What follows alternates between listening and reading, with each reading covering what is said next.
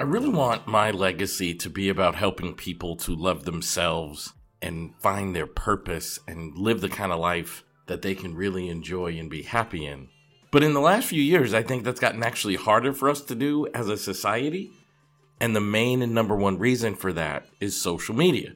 Now, I am not someone to sit here and say that social media is all bad. I participate on social media, I do things on social media, and I'm not an alarmist saying social media is bad.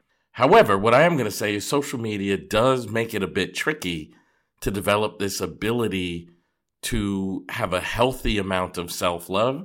I want to talk to you a little bit about how to overcome that and why that's so important. So, welcome back to the aha moments where every day I share the lessons I've learned in my work as a psychotherapist and in my life to inspire you to live your very best life. Of course, I'm your host, Elliott Connie. And the first thing I want to say is social media has always kind of been a challenge because what human beings tend to do is we compare our flaws to the best of other people. Like, for example, you might see a picture that someone took and they look great and beautiful and epic and wonderful and handsome and but you don't realize they took like 132 takes of that picture.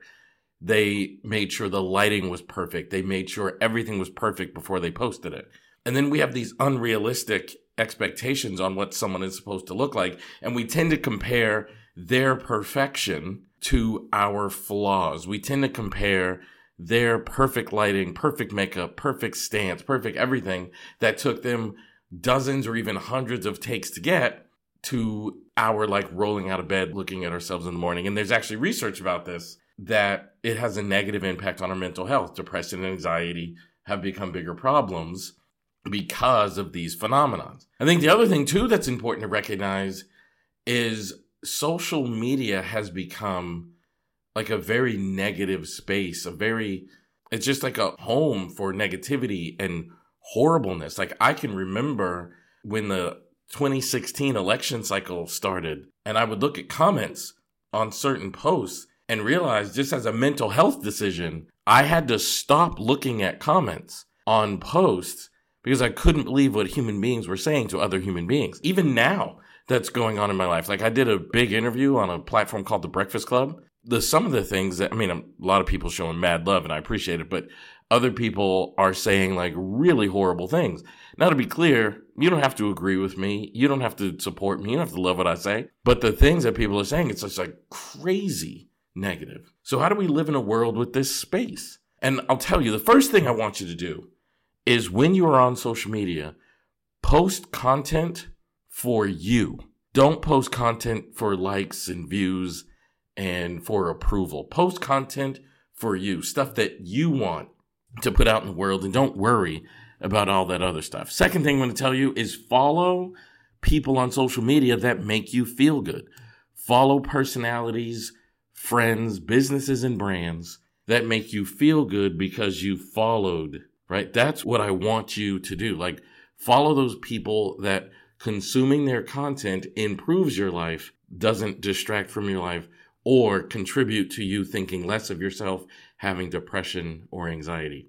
I think that's super duper important. And the other thing I'll tell you is avoid the content, the brands, the type of material and topics that brings out difficulties in you. And understand, like, it doesn't mean that you're weak. It doesn't mean that you like can't handle it. It doesn't mean that.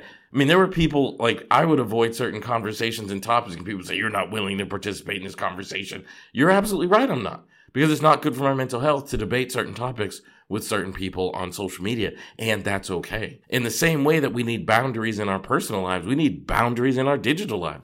And there's nothing wrong with that. It doesn't say anything negative about you. It doesn't mean anything bad. It just means the exact same thing is true in our real lives as is in our digital life. So exercise boundaries and do not engage with content or personalities or people that pull you into a space that is not right for you and is not good for you. The impact on social media is real. You know, in a, in a lot of ways, social media is not real, but the impact of social media is real and can have a significant impact on you. So I want you to remember to follow those rules as you engage on social media. So thanks for being here. Please hit that share button and share this podcast on your social media platforms or even with one or two people in your life that you think could benefit from hearing this message today. And also don't forget that you can become a subscriber if you haven't done so already by subscribing on Apple, Simplecast, Spotify, any of the platforms where you enjoy listening to your podcast. You can also become a VIP listener by subscribing